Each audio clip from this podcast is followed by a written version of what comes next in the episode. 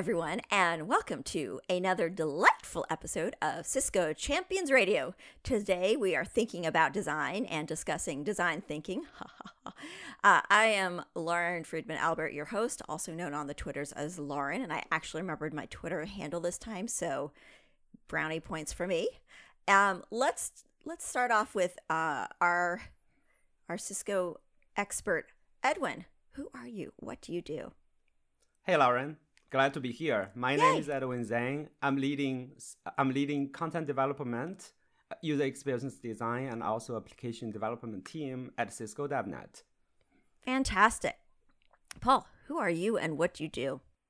I am Paul Giblin. I'm a Presidio Distinguished Engineer, a CCIE, a DevNet creator since 2018. I help my customers uh, figure out what the right solutions are for their environments. Awesome. Jose, who are you? What do you do? Hey, I'm Jose Bogarin. I'm the head of engineering at Altus, a Cisco partner based in San Jose, Costa Rica. I basically do software development and network implementations all day long. Fantastic. Exciting for sure. And Mateus, last but not least, who are you? What do you do? Hi, Lauren. Uh, I'm Matthias Prokop. I'm the principal architect in Natilik. Uh, you will find me on Twitter at Matti0609. Uh, I've been working in networking for many years, but the last three years I'm working in Natilik, which is headquartered in London, um, mainly focused on the DevOps and software development and the network automation. Fantastic. And Edwin, Paul, uh, Jose, do any of you have Twitter handles that you wish to share with the wide, wide world? Of course, uh, my Twitter handle is Edwin underscore ZH. Awesome.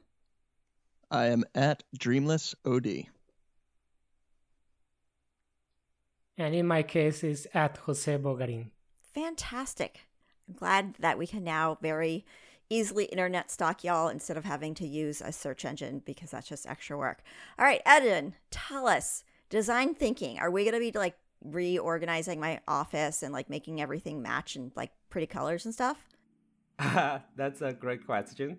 So, design thinking is one of my favorite topics. Design thinking at its core is about creative approach to problem solving. So, um, when there's a problem, it suggests to take a step back to see who are the people involved in the problems, understand their true needs, and the more we understand about people, there's a great opportunity that we can find the we can find the best solution for them. So that's the essence of that is about empathy, and that's a key of design thinking. So without empathy, you cannot design anything. So when we're talking about design here, right, it's not limiting to graphic design or interior design or you know architecture. Yeah, it's design. networks. It's yes, it's really taking the um the creative approach. So empathy is a key of that because every problem relates to people. Fantastic. So, Edwin, let, let's talk a little bit about how Cisco is using design thinking and what it really means. Lauren, you mentioned uh, networking as, as one thing, but uh, my, my first exposure to design thinking was actually in the DevNet zone. Uh, how is Cisco using design thinking? That's a great question. At Cisco, we use design thinking for various situations.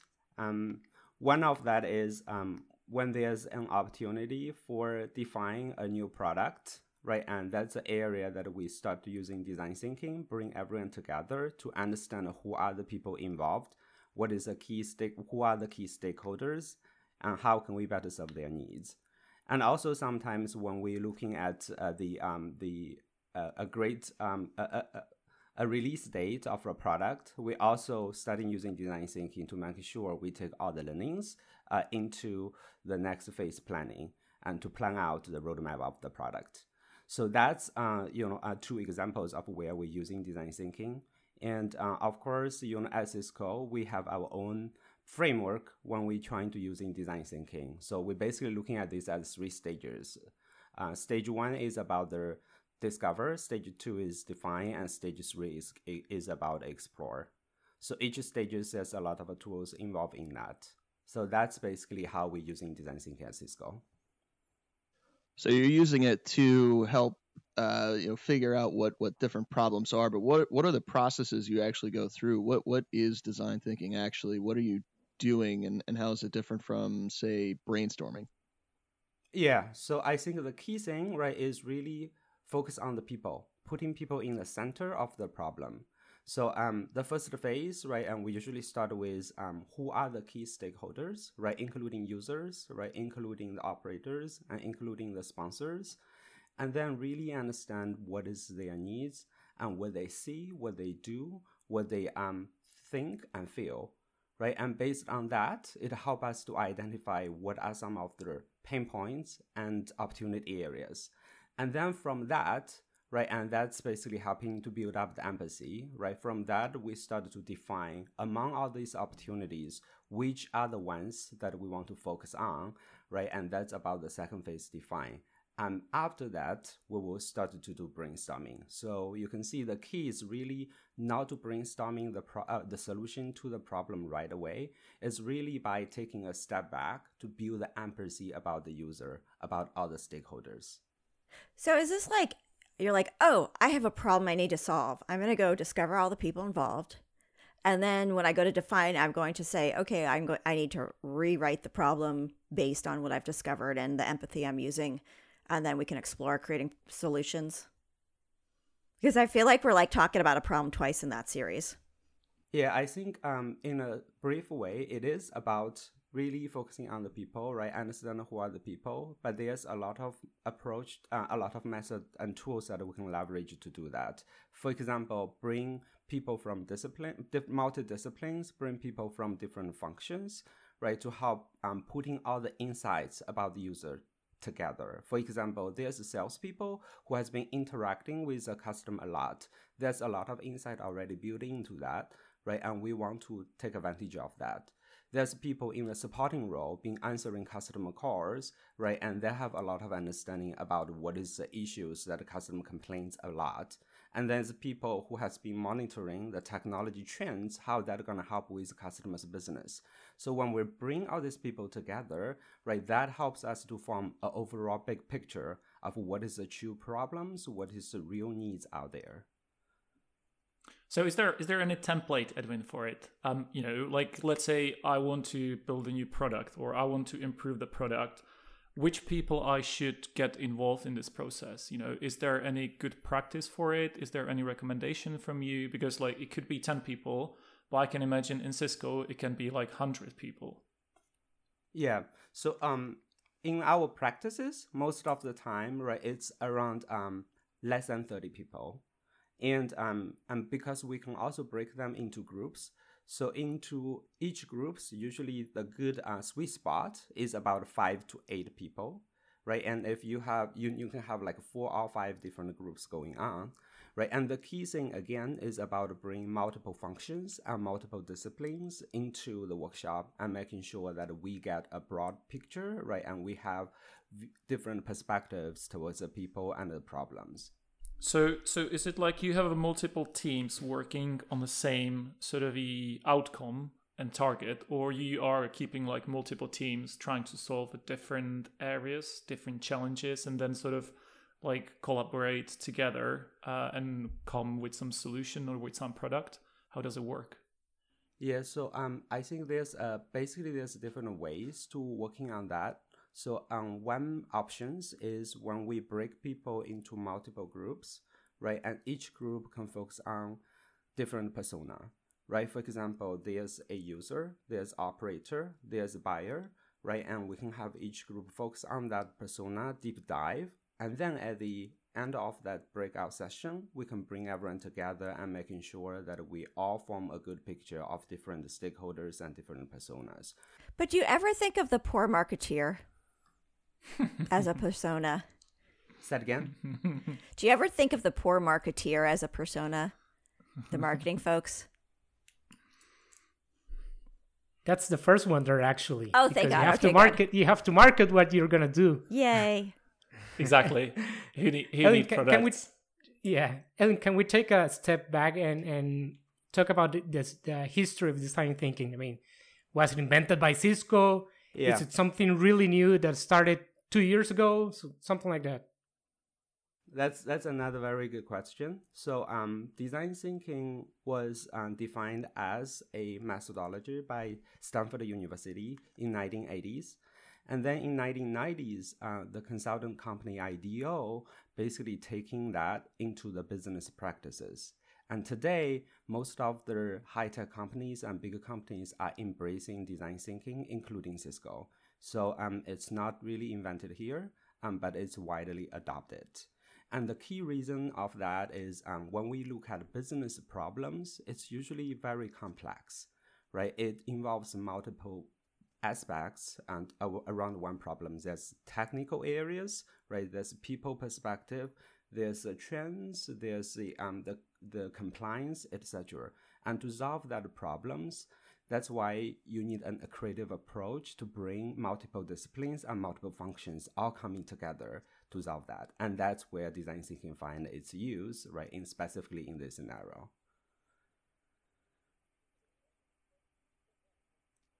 Sorry, I, I was going to ask. Um, you, you, mentioned earlier that Cisco's using this. You said other large organizations are using this. Uh, is, is, Cisco exposing customers to this or partners to this? How how are those groups of individuals taking advantage of design thinking? Yeah. Um, so there's uh, a lot of um, situations that we are involving partners and customers into design thinking practices. So um, one thing is um, in the past, a lot of customers request a tool about Cisco um, experience customer experience center CXC, right? And also um, we'll do the um, product overview, right? Product roadmap review about some key Cisco product lines and technologies. But in the last couple years, what we've seen is some of the customer they request to do a design thinking workshop in in addition to these roadmap reviews and CXC customer experience center tool because they want to make sure having Cisco people also seeing what are the problems, what are the challenges they are facing, and then it give a better dialogue so that we can think about how can we leverage cisco technology and cisco product to help with their challenges and problems. So that's one area it started to combine with some of the customer visit and customer discussion. And the other thing is also um, we have some of the workshop sessions we call it co-create workshop co-creation workshops and that's the areas we're working with some strategic customers and partners to to address some of the key areas using Cisco technology. And actually in DevNet, uh, our princip- our distinguished engineer Ashutosh is running the co-creation workshop. So that's another areas. And then the third one, basically, we're doing some of the design thinking workshops with our customers and uh, and and users at different events, right? At uh, at some of the um the workshop sessions as well. And that's basically for uh, advocating and uh, evangelizing the approach that we're using in Cisco and share that with a broader community. So those are the three areas that we are engaging with our customers and partners leveraging design thinking. So do you have your uh, design thinking team in Cisco, you're saying? So that's a great question relates to how you oper- operationalize design thinking. And we see that in, um, in Cisco, there's different models to do that. So for example, in the uh, enterprise networking group, right, and they choose to build their own design thinking team in-house. And that team will help with the pro- product development process. So they work with engineers, they work with product managers, they work with uh, experienced designers, right? And uh, every step of the way, they're making sure design thinking is implemented in the product development process. As another option we see in some of the business unit, they leverage external agency to help with a product uh, with a design thinking sessions. For example, when there's a new product um, is planned in the roadmap, they want to do a kickoff, right? And that's a part they also bring in the external agency to help to coordinate and facilitate a design thinking workshop bring different functions into the workshop and making sure people have that shared broad picture and when they're kicking off the product development process. So really like one model is building in-house teams, the other one is leveraging external resources. And we see both ways working perfectly in Cisco. Can you talk a little bit about the book that Cisco has around design thinking? Yes. Um, so we know that you know um, there's different um, method, uh, there's different framework and different tool sets out there for design thinking, right? As we mentioned, Stanford has their five stage design thinking process, right? And other big companies has the tools and stages defined in their own way. And at Cisco, two years back, we also have multiple groups practicing design thinking, use tools and using different framework. And then at that time, we feel it's um, there's a need to bring together and making sure that we are speaking consistent language. We are using consistent tools inside Cisco, and plus we see there's a unique needs of um, in Cisco we've been using lean startup approach, agile, you know, pretty frequently, right? And we also want to make sure that is taken into consideration when we plan out the design thinking framework for Cisco. So, um, a group of us coming together two years ago and uh, started to planning out what is Cisco's design thinking framework, and then we define that into three stages. Basically, it's about discover, define, and explore. And in each stage, there's multiple tools available. And we published that into a Cisco design thinking book, as well a website that people can go there, find more materials. And um, those are the addition, there are additional resources and tools that you can visit our design thinking website. And you can also find the design thinking book at Cisco store. So I can basically use it to to you know, to start the design thinking practice at my company? I mean, is it a reference material for for doing it at my own company or doing it with customers or things like that? Yes. So um, first of all, right, I, I think um, for the Cisco design thinking framework, you can just take advantage of that, right, and use that into your product, into your process. Like take the three stages and find out what is the right tools that you can use in each stage, right? And secondly, um, we also have some of the sessions with our partners, and that's the areas that you know we can have that discussion, and we can probably even identify what are the areas that we can have a co-hosted design thinking workshop together, right? That's another opportunity that um, we can explore. Um, but basically, the framework and the tools is already available in the book and in the website, and you can just take advantage of that. Is that the same as the field guide, or was that sort of an older thing? Uh, it's different from the field guide. Um, it's more focused on sharing what is the purpose of design thinking right? What is um there's a lot of why behind yeah. that like why you need to apply it. And also for each of the tools actually there's a instructions and explanations on how to use it. So that part is very practical and operational. Have we had an experience where we look uh, like hey here's two teams. We're going to make them each do the same or they each are going to approach the same project problem but one is going to use design thinking and one is just going to like do whatever it is that they normally do and then seeing which one comes up with a better solution. Uh, that's a very good experiment to do. Um, usually we in the past unfortunately we haven't been we haven't done any of that because usually um, when we have a new project ready right we will decided hey you know this is an area that it's uh, most of the time we feel it's really good for design thinking so, and also, you know, in DevNet, specifically in our groups, we've been using that since day one. So there's already a good consensus that we want to take advantage of that. Um, but definitely that's a good experiment and research topic that we can compare and see what is the outcome by using and not using design thinking. All right, anyone who's listening to this podcast for whatever reason, if you're like a teacher who has like a first or second grade class and is willing to like do a random experiment with me who, and I have absolutely uh, you know, no authority to do any such thing, I'd be dying to. I would love to try this out, and I'll give all the kids candy, which is totally terrifying. Anyways, go back, guys. Paul, I think you had something. You like were like shaking with like, what the hell's wrong with you, Lauren?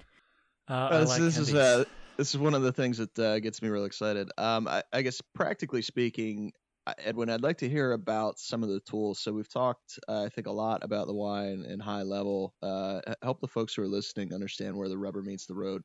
what are the tools that are baked into you know the first step, the second step, the third step? What kind of outcomes can I expect when I'm all done? Why why would I go after doing a, an activity like this or a series of activities like this?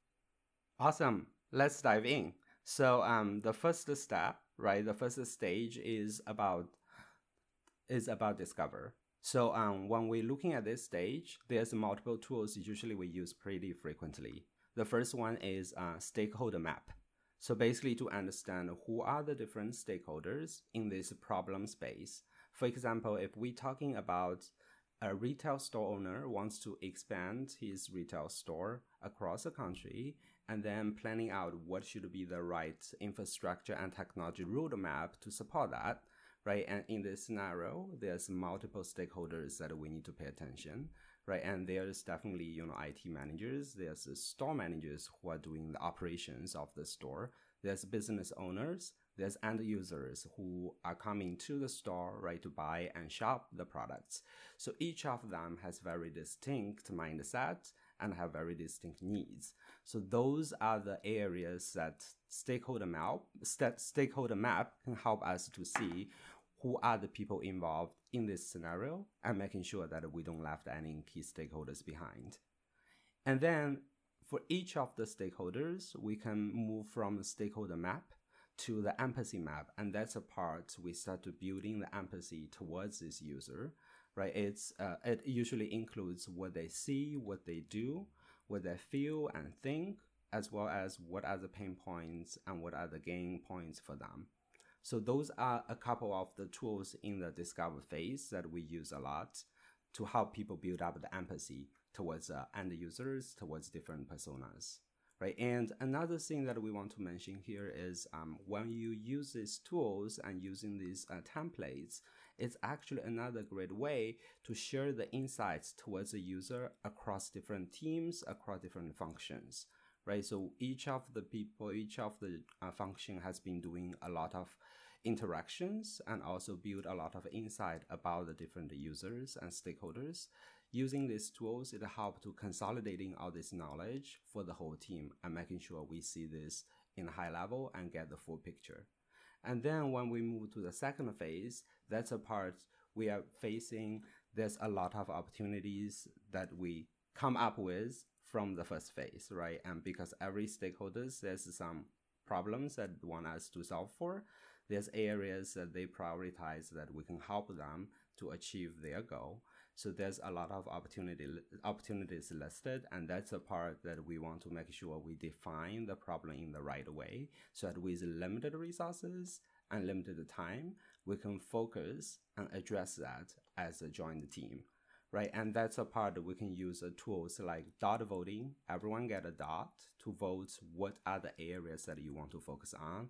Or you can also pair people up to do a little activity like um, buy a feature. So each team has two person, and then you give them some virtual currency, right? And ask them to use a virtual currency to buy the solutions to these problems. And this force them to discuss as business partners why they want to choose one over the other. So in this way, you can encourage some small group discussions and also helps to see the problem from different perspective. So they're voting with their wallets, essentially. yes, yes. So um, and then we move to from the second phase to the third phase is about explore, and that's a part we started prototyping, coming up with different ideas, and also validating with the users, and that's overall tied into a very iterative process because we may not get it right in the beginning, but the key is every step of the way we are getting closer to the solution, to the ideal solution. So that's basically a high level summary of um, what are the common tools that we're using at each stage. Is there any good practice like how much time you need to spend in each of these phases? So let's say, you know, like, you know, should I spend more time in discover or should I spend more time in the explore phase? Are there any recommendations? Usually it also varies from teams to teams. Um, as we mentioned earlier, the key thing is about empathy, right? So um, most of the time that we spend more time around the first phase and second phase, just making sure we have the full picture about the people, about their needs, and also we fully aligned on the same page about which problems that what we want to focus on. So um, I think the design thinking workshop can be carried out in a full day. I also in some of the design thinking workshop that we took a whole week, right, to do different phases in multiple days and making sure that people are fully aligned, come up with something really actionable, or sometimes even with uh, working code at the end of the workshop.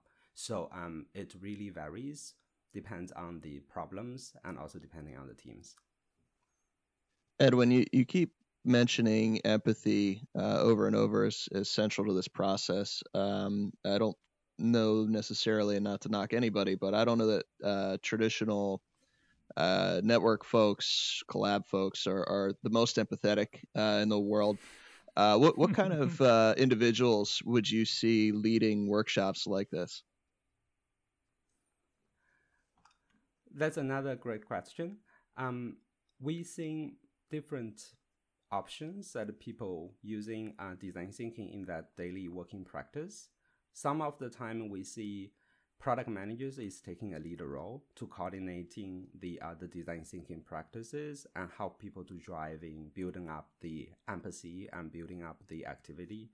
And um, some of the times we see designers, user experience designers, is help to facilitating and organizing design thinking workshops. And also in some of the um, very technical focused design thinking workshops, we see technologists can also step up right? And to take the role and leading the activity. So um, really, we've seen multiple functions and multiple roles that help to lead the design thinking workshop, not really tied into one specific role. Um, but one thing I want to mention is um, there's a great opportunity for our engineers and technologists today, right? One thing is um, business is evolving, technology is at the center of the business, right? Some of the business is building on top of the mobile apps, on um, on top of the technologies, and this is an area that our technologists can play a bigger role and create a bigger impact towards today's business.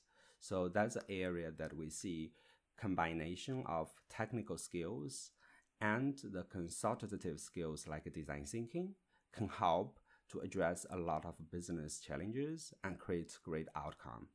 And the other thing is, um, even we're looking at today's product development process, there's a lot of decisions has been made at technical at technology at uh, for uh, a lot of decisions has been made by technologists at each stage of the phase. For example, when we build a technical product, there's APIs and data model need to be defined. Some of these are public APIs, some of these are private APIs, right? Not every not every API and data model will be um, sending out for a user testing before we release a product. So a lot of these situations, if we help our technologists and developers to build up the empathy about the end user, thinking about how other developers is going to using their APIs and data model.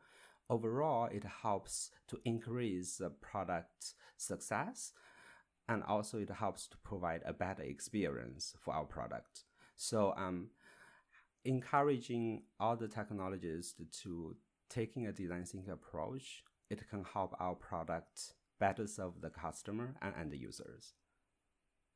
So, so the the knowledge about the design thinking does it really need to be like every single person in these workshops know you know and understand what is the design thinking, or you think it's just fine if someone who's leading these workshops it's familiar and you know that's the expert in the design thinking and the rest of the team can just sort of kind of like brainstorm or like you know helping to do the market research and stuff? What is you know what is the usual profile of those people in the workshop yeah, definitely it works much better if um, more people in the workshop are familiar with the design thinking, or we call our design thinkers. Um, but also, it's not necessary for everyone to have that knowledge as long as we have you know, key let's key key roles in the workshop possess that technology, uh, possess of understanding and knowledge. For example, the facilitators um, has to be a really experienced design thinker, right? And then when we break out into different group discussions, we want to make sure in each group there's a couple design thinkers at least to help to facilitate some of the discussion and moving along of the process and being able to use a tool uh, correctly, etc. So that overall helps the efficiency and effectiveness of the workshop. Okay. I just gonna say, oh, just to give you a, a bit of a break. Do you have a question for us, for Paul, Matthias, and me? For Paul, not for Matthias, only for Paul.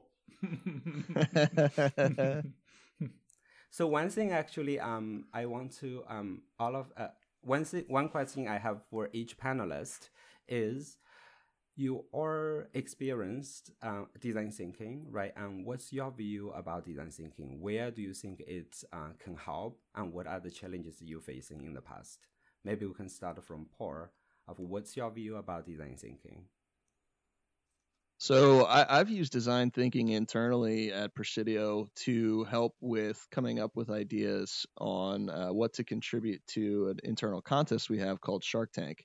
Uh, it's similar to the TV show, and the idea inside Presidio is to get our engineers uh, thinking about programmability in new and different ways, and uh, it's it's incentivized. Um, so you know it's it's a competition. Everybody is uh, going out and they're coming up with ideas building uh, them around uh, typically cisco product uh, pulling together different apis bringing them together and then you know trying to show how those things can benefit presidio customers or can optimize internal presidio processes et cetera so uh, I've I've gone through design thinking workshops to help come up with solutions that I've designed and submitted as part of that that competition, and I found them to be uh, very helpful. Uh, it's certainly one thing to sit down uh, in a quiet place with a pen and a paper and sort of come up with ideas on your own that you think might be good.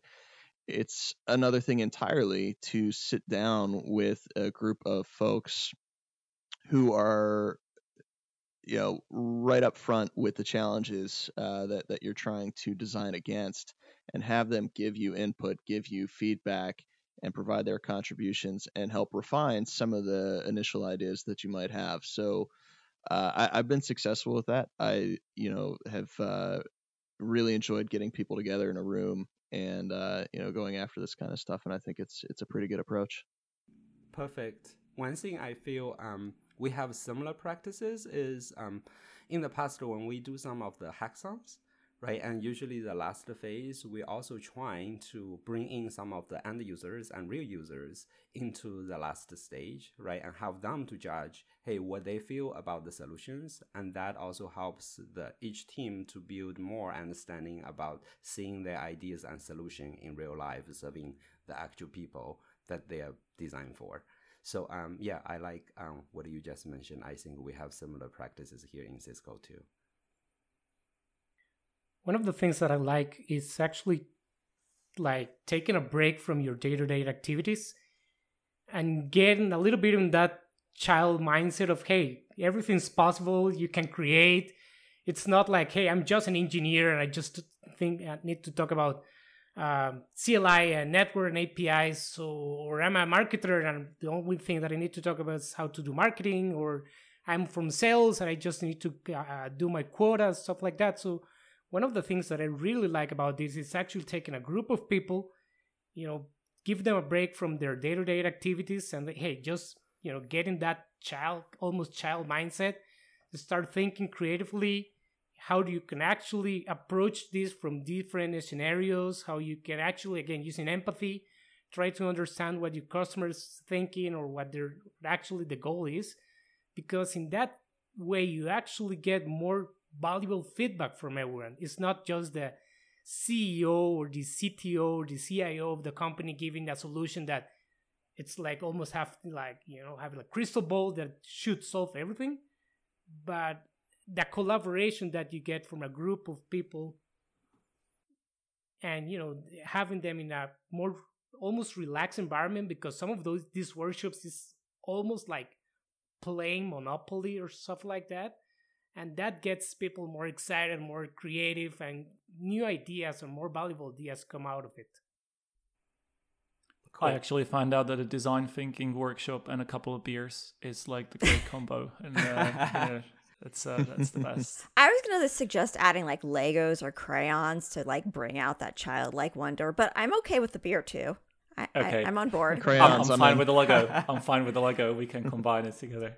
Yeah, I mean, like you know, for for for, for us in Natilik, we we've used it. Uh, quite recently for the Cisco Innovation Challenge. Uh, I'm not sure if you heard about it, but uh, you know, the Cisco mm-hmm. is inviting partners to submit uh, some of their uh, solutions or ideas um, and present it to Cisco. Um, and uh, a few months ago, you know, we've been uh, like, you know, we definitely want to submit something, but what is it going to be? So uh, we actually took the design thinking approach to come with some ideas and uh, sort of narrow it down because obviously at the beginning we had a, like, you know, plenty of ideas and most of them were kind of like, yeah, you know, I'm probably not gonna succeed. You know, this is too weak, or everyone gonna do it.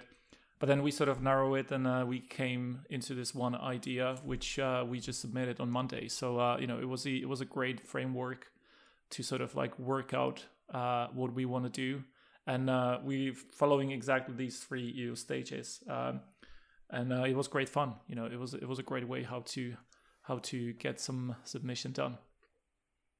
Perfect. So, um, Matthias, we um, we also knew that you are leading your company to build up the software practices, right? And um, working helping, together. just helping, helping. Okay, so you're you're helping your company building up the software practices. Um, do you see in that initiative there's a space for design thinking? And um, yeah, yeah, Absolutely, absolutely. You know, uh, what I like about the design thinking and, and this whole sort of the transition of the of the Cisco partners nowadays is uh, we used to be those partners who were like consuming the products from Cisco, and we were sort of kind of like you know being told by Cisco what to sell and how to sell it. Now we're in a position where we are making our own products where we are sort of like in the cisco shoes where we are like you know coming into the market and we can actually build our own products and, and sell it to our clients. And uh, that's exactly where we need this design thinking framework. Uh, you know we need to come with some with some new products which has never been done before or there's a like a business opportunity uh, and exactly for these kind of the stuff. Uh, I like design thinking, and I, I think it has a great value for partners in general, not just for us, but for the partners as well. Perfect.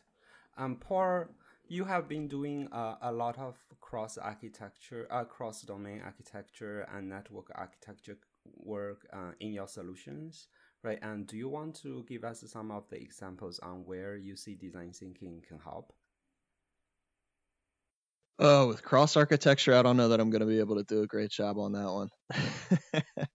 I, I mean, you know, kind of like you need to bring together all kinds of different stakeholders to have an effective group. I, I think most solutions nowadays to to bring value need to be cross architecture. So uh, sticking to kind of the Cisco ecosystem, it's hard to imagine a solution that doesn't do things like integrate, uh, you know, WebEx Teams as a, a, UI of sorts. So immediately right out of the gate, whether you're doing something in the data center or you're do, doing something on the network, step one is, you know, how do I integrate buttons and cards from WebEx Teams into this solution as, as a UI component versus a web UI?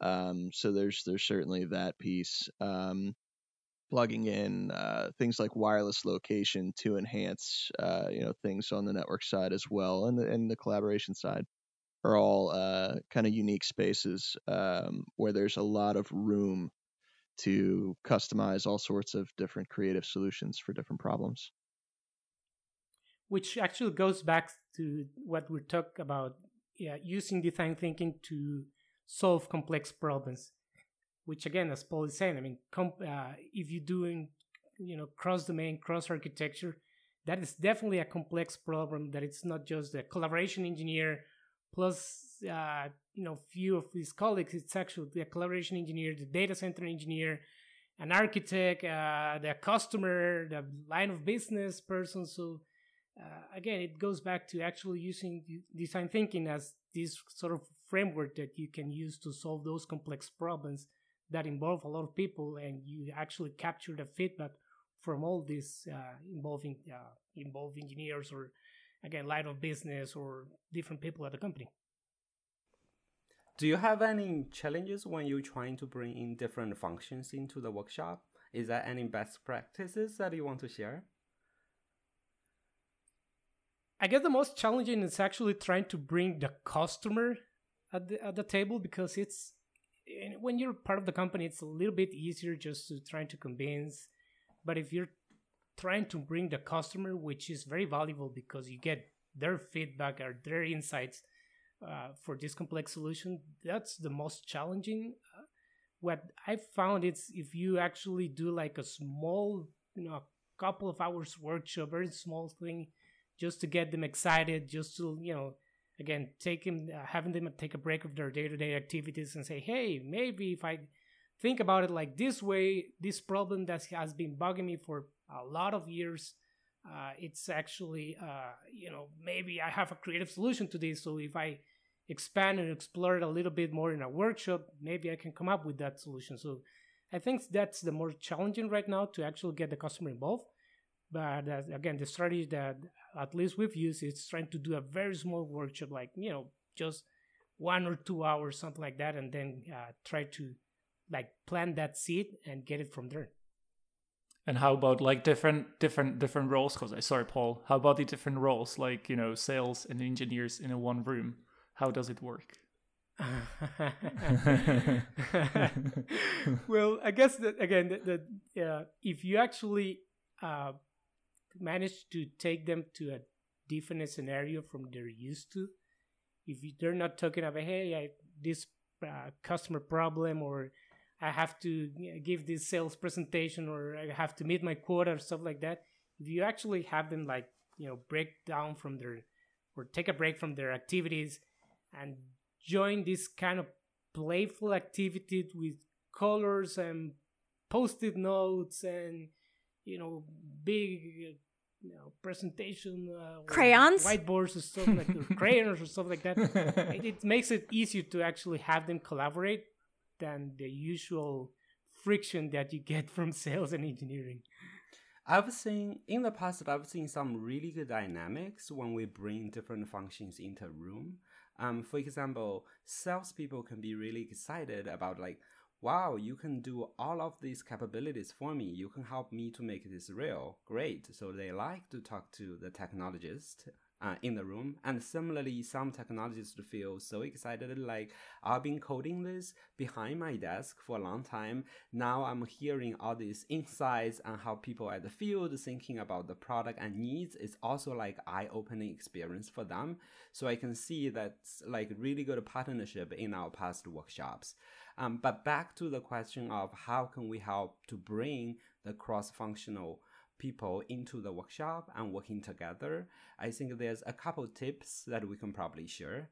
One is um, making sure that you know we have identified some of the design thinking advocates right in different functions. So and take advantage of that, so they can help you to evangelize it and help you to find who are the right people that can bring into this topic, this workshop, and contribute right? Number two is also over the time, as we keep interacting with the customers and users, we want to build a panel, user panels, or a pool of the selected um, customers and users that we can always go back to them, invite them for design thinking workshops, and also making sure that, hey, you know, this is something they can also get an insight and view of where Cisco is heading, how we are going to address the problem. So it also helps them to see the, the trends and the roadmap that you know that we are doing in Cisco.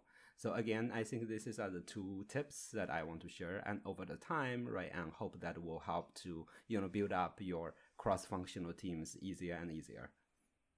Awesome, Edwin. I'm gonna I'm gonna throw one last question at you. Um, Go ahead. obviously, a lot of the uh, the tools and things that we've been talking about have been like crayons and whiteboards and post-it notes and and, and uh, beer. you know st- sticky dots um, for for anybody who's brand new to this and they go through and they read the book and they say this is great, I want to give this a shot. How should they adapt uh, some of the techniques to COVID times and having to do everything remotely? How have you been successful with uh, translating your book into current practices?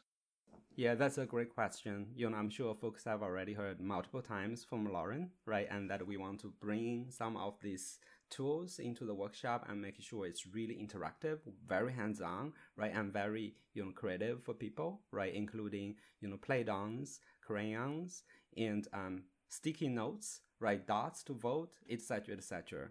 But today, you know, when we are working from home, it becomes hard right? So um, we need to find out the tools and some other digital alternatives that we can use to help carry out the workshop, right? And when everyone, when everyone is staying at home. So um, a couple tools that we use um, pretty frequently when we do these virtual workshops. One for sure is the meeting tools, right? And for example, like WebEx, right? And making sure that we are connected with, you know, um, good quality of video and audio right? The other tools that we also always use in Cisco is uh, Miro board. So um, this is a digital platform that we can do a lot of virtual sticky notes and dot voting, and also using that to do some of the very hands-on activity, just like people doing that in person, right? And then the third thing is um, let's also trying to think about what are some of the activity, icebreaker activities that we can bring into the virtual space right? And we can also do some, you know, um, drawing, scavenger hunt, etc., etc., right? And use that to help people think out of the box and bring their creativity into the workshop. So those are several tools um, that we've been using in our virtual workshops. Um, and also, I'm curious to hear from others. What are some of the tools that you would recommend and suggest to us? I think those beers uh, sounded like a great idea. I'm gonna go have a beer right now with crayon. Yes, beer, beer. That's it. You don't need anything else. or coffee for those who are not into Okay. beer. Right. Yeah, fair enough. Coffee is good as well. we need to make sure folks who are listening to our um, podcast are all you know about the age of the drinking, right? so that we don't get in trouble of that. If you're listening to this podcast and you're under the legal drinking age in your country, obviously do not drink. But also send me an email because I'm fascinated to know what sort of minors are listening to our podcast. Okay, got that got weird. Okay, I promise I'm not creepy. I'm just creepy on the internet. You are now on a list. I know. Darn. It's not like I'm going to fly anywhere, anyways. So, yeah. All right. Well, thank you, everyone. I thought this was delightful and cool, and I learned a lot about thinking and design and design thinking. Uh, I want to thank you, Edwin. Um, I know I threw a few random curveballs at you, so and you didn't give me too much uh, grief over that. And thank you, Jose, Matias, and Paul. And this has been lo- another lovely episode of Cisco Champions Radio. And for those of you who are still listening, minors or not, you're welcome to uh, sign up for Cisco Champion Radio on whatever uh, podcast listening tool you like to use. We're on Apple, we're on Google, we're on Stitcher, Spotify. We get around. All right. Thanks, everyone. Toodaloo. Bye bye.